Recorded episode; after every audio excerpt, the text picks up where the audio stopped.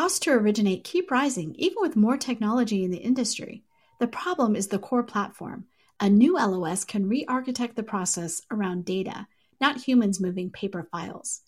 Vesta has built this LOS, and you can learn more at Vesta.com. Welcome, everyone. I'm Sarah Wheeler, editor in chief at HW Media, with the latest installment of the Housing Wire Daily podcast, where our editors and reporters discuss the most compelling stories and sources they're covering.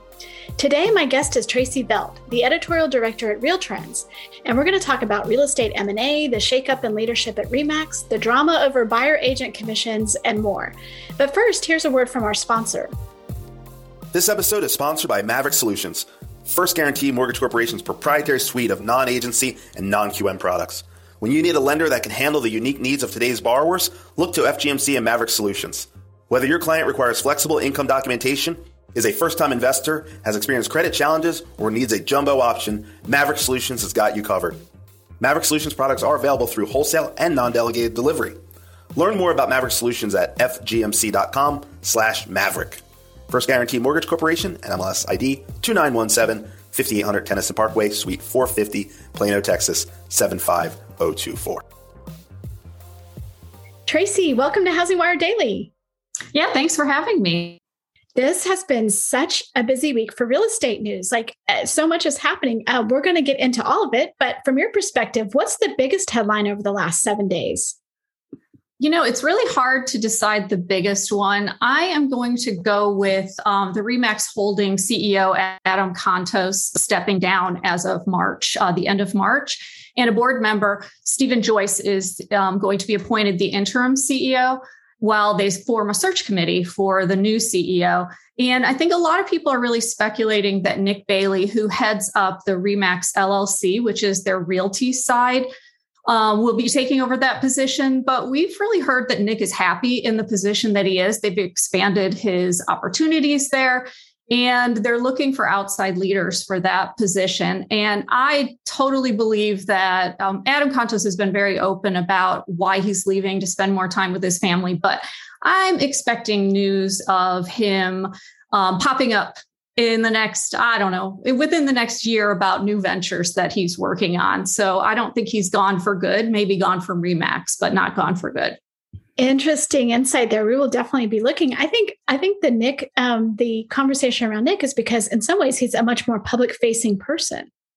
I think that'll continue. Um, you know, Nick is really uh, very knowledgeable, very good in the spotlight. He's been with Remax for a long time, with a short stint as the CEO of Century 21.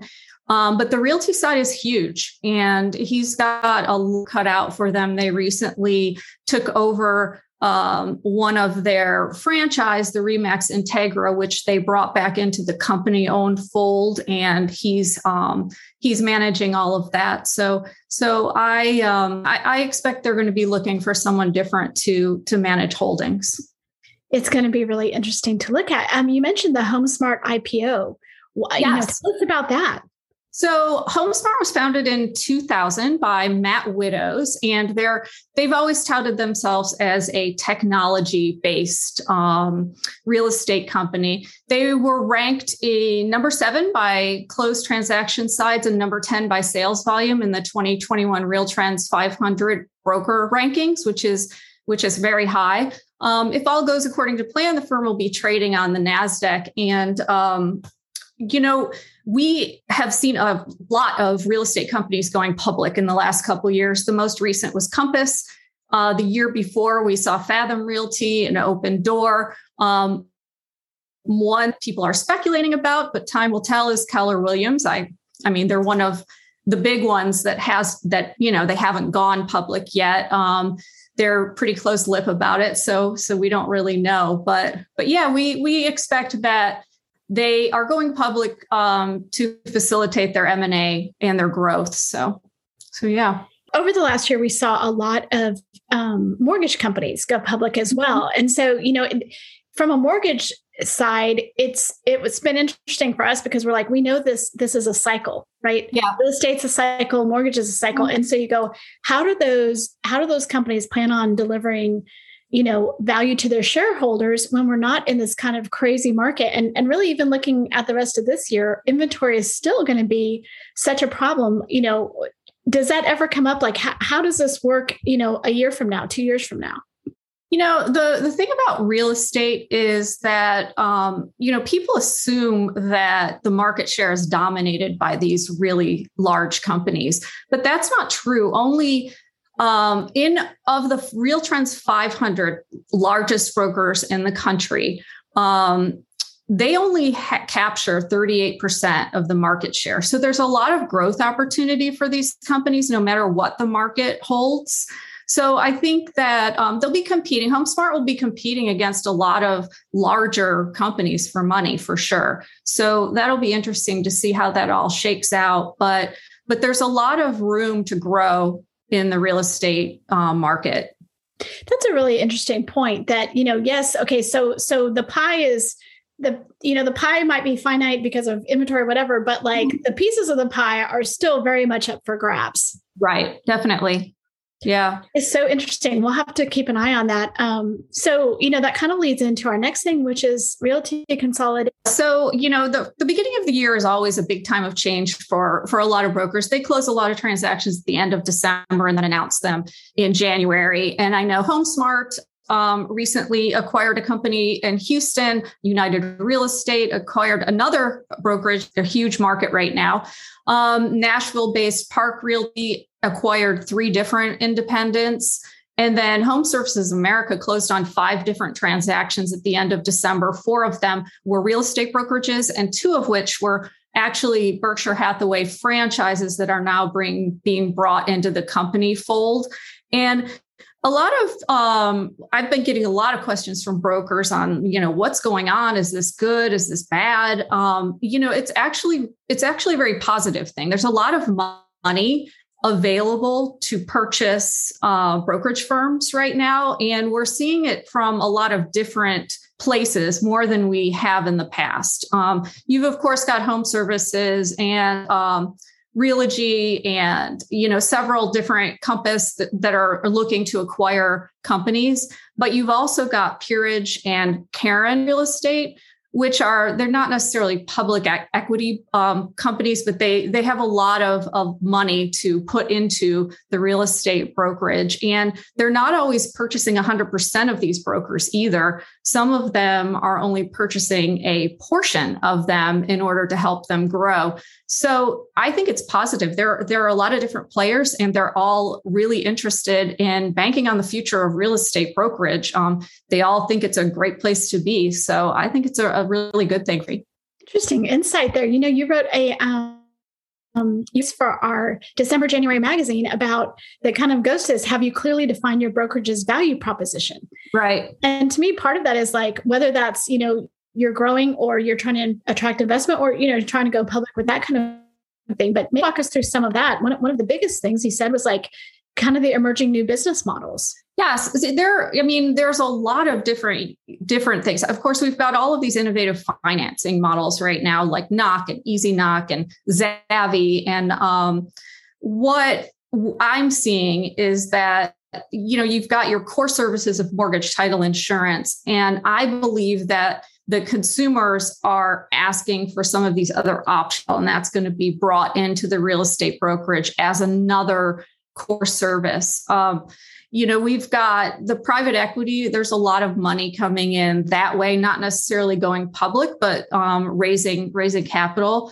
for a lot of these brokerages. Um, a lot of that is to either grow through their the use of their technology suite or, or build their own technology suite or grow through um, mergers and acquisitions. Um, and a big focus i see is on agent productivity boosting agent productivity and um, that would be more of an in-house type of thing that that they would be doing um, providing leads and and really um, helping their agents. You've written a lot about how you know that agent productivity is is dependent like you said on a lot of the technology that these companies are investing in. Yeah. And it, it to me really points out like how do you as as a smaller shop or a, you know a, a smaller brokerage compete against these big shops that that can invest in that kind of technology. You know the the it is about defining your value proposition because there there's room for the boutique shops and the smaller brokers in the business. Um, you know the the idea is you have to define whether you want to be that small boutique shop that really focuses on a niche or you want to be that that big um, you know growing office um, or offices and i think the people in the middle are the ones who are going to feel the squeeze the most. Um, you can be in the in the middle size wise, but be a boutique niche, have a boutique niche market, and do really well. Really interesting insights there. You know, I think it's um, notable to me that you brought up title and some of those other things because one mm-hmm. of the biggest trends from my perspective in, in across mortgage and real estate so you know housing wire we're trying to be all things housing. We're trying to cover all things housing.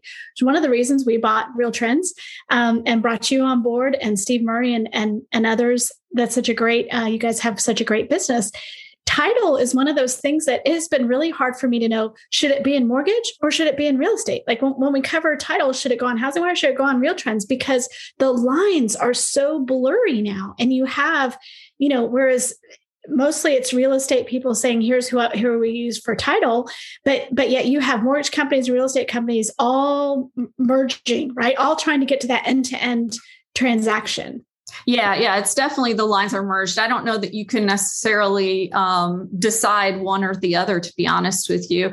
I know that title has the highest capture rate within a brokerage, um, generally because consumers don't always shop around for title um, it's one of those things that's easy to just say okay that's what i want. Um, but but yeah i mean i think more and more brokers are building those one one stop shops that are going to include title mortgage insurance and other services concierge services and relocation services and and um, the financial services which might be rolled into what their mortgage company is offering um, depending. So yeah we and we see you know to me i i ask different people that i've been interviewing you know who's going to get there first?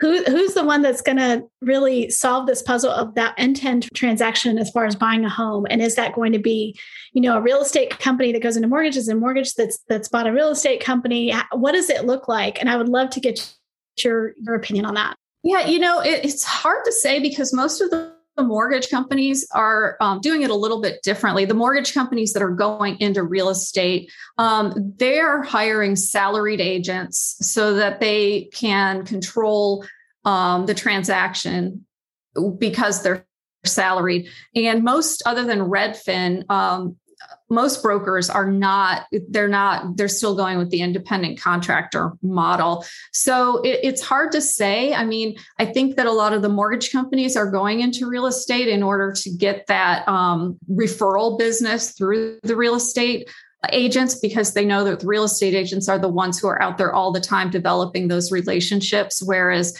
the mortgage you might get a mortgage every you know whatever, you know, seven years, I guess, seven to 10 years, um, or refinance. But in real estate, they're consistently staying in touch with, with people, um, you know, even if they're not ready to buy. So they're building more relationships rather than just trying to um, reach them, you know, every every couple years or so. And they're hoping to capitalize on that relationship business. That's such a great point, especially uh, this year and and most of last year. We're we're really now, especially in a purchase market. I mean, refi. We're seeing rates go up. We just we just wrote a story this morning. Rates are going up, and also, I mean, you've just refied almost everybody who who would have been a good candidate already, and so you've got you know the purchase market is going to be it and the purchase is all about referrals it's all about yeah. that business with the real estate agents it makes total sense right. um, you know that that that partnership becomes more important than ever. Yeah definitely.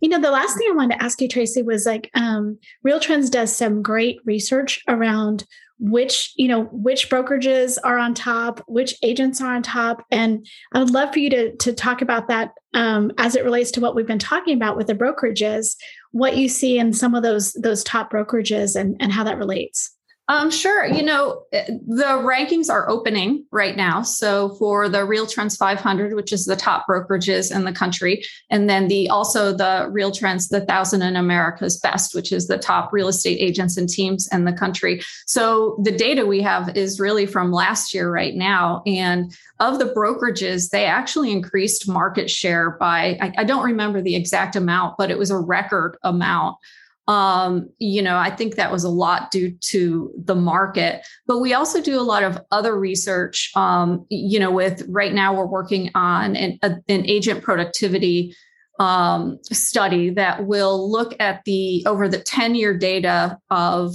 the some of the 500 companies talking about you know who is the most productive on a per agent um, standpoint in growth and that'll be really interesting to note too. And um, we also do some benchmarking. Um, actually, RTC Consulting does the benchmarking, but they share some of that data with us on um, on growth and um, advertising costs, marketing costs, so that brokers can benchmark what they're spending compared to others.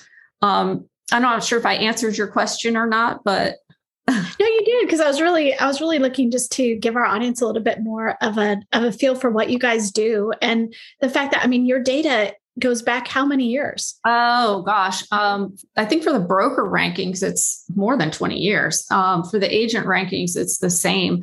So uh, I think I can't even remember. We're I think we're in our like thirtieth year or something like that. So um, we have a lot of data, and it's interesting because there are a lot of new companies that we don't even that you would think would be in the 10 year, but we don't have 10 years worth of data on them. Um, in fact, last year was the first year that we had enough data from EXP and from Compass to um, pull them into our game changers, which is a five year growth um, of tra- percentage transaction sides. Um, we we pick 15 who had the highest growth um, percentage transaction sides, and people were shocked that the year before they weren't even on the list, uh, but we didn't have enough data on them yet. So. So there's a lot of new players. I, I fully expect to see a lot more coming up. So it'll be really interesting. A lot of changes this year, I think. Um, I think we're going to have some surprises um, as well in the industry this is gonna this is such an uh, pivotal year I, I, said that the last two years but but it's true so much yeah. is changing you know that this was a you know we are we are a cyclical mm-hmm. industry but still even given that so much and and i feel like a lot of it is what you referenced before is just the introduction of technology and and really the innovation in like what is a brokerage and and how do we best compete and all those you know one of the things that um, we on a regular basis we talk about agents jumping ship to, to different shops. So we had a little bit of that news this this week. Is that something that you see typically at this time of year? A lot of agents will close out their 2021 books and then move to a different brokerage. Um, we see it a, a lot with teams. Um, not always the top teams but li- this year it seems like several top teams have have moved um, brokerages but we definitely see a lot of movement at the beginning of the year. It's kind of the same with with brokers, um, you know, brokerages purchasing other offices or other companies. Um, it just seems to be the time of year to do it. So yeah that we're always interested in that seeing who's moving where. And you know for for we, we don't always know the reasons either right? It doesn't mean that that one's better than the other. And, and then sometimes a, a, year later they go back. So you never know. yeah exactly. And needs change. I mean they might be looking for something a little different or they might be looking to um, grow a little faster than they're growing and there's some service offered by a different brokerage that they feel they can use to their advantage. So yeah. Well, let's um let's end this out with talking about buyer agent commissions and all the drama going on about that. Can you give us some background on on what's going on there with NAR? So basically, there is an antitrust lawsuit um, that was put forth by some home buyers and sellers. And it is specifically about buyers, brokers are not um, they're not disclosing the commissions that are paid to them. And that's because the listing broker offers the commissions to buyer broker through the MLS. Um, and buyer buyer brokers in the past have I, I haven't heard this but they have been advertising their services as free but they are not free the seller still pays for, for them and recently some unsealed court documents presented a big headache for um, Realogy Brokerage Group CEO and Coldwell Banker CEO Ryan Gorman. Um, in the document, he called for NAR to end the requirement that listing brokers offer commission to buyers brokers in order to submit listings to the MLS. Um, now, Realogy, along with NAR, Remax, Keller Williams, and Home Services of America, are defendants in several antitrust lawsuits um, that want to have home buyers pay their broker directly rather than have the listing broker pay the buyer broker from um, what the seller pays.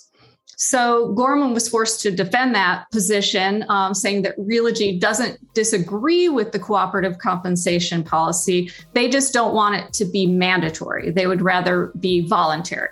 Um, and then he also went on to say that he believes buyer representation is extremely valuable. Now, no one. Um, um, no one else who was named a defendant in the lawsuit has spoken up for or against. And uh, really, at the core of the issue is how much the public understands that commissions are negotiable.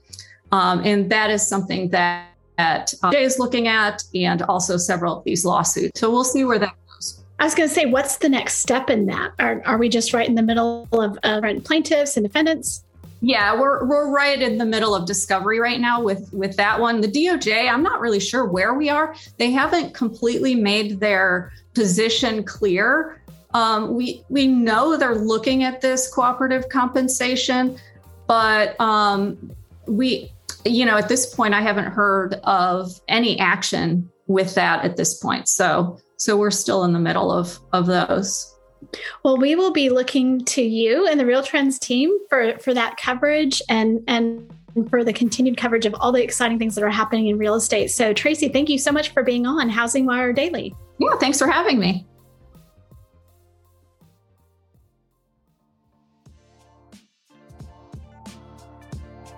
Looking for more insight into what will happen in 2022?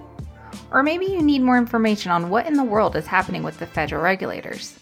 Or you could just be looking for information on how to stay competitive as the industry shifts to a purchase focused market.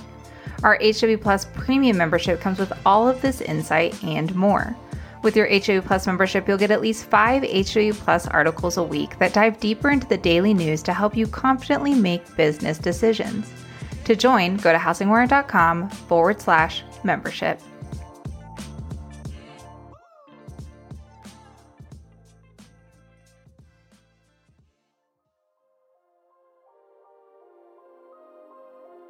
Thanks for listening to Housing Wire Daily. I hope you have a great afternoon.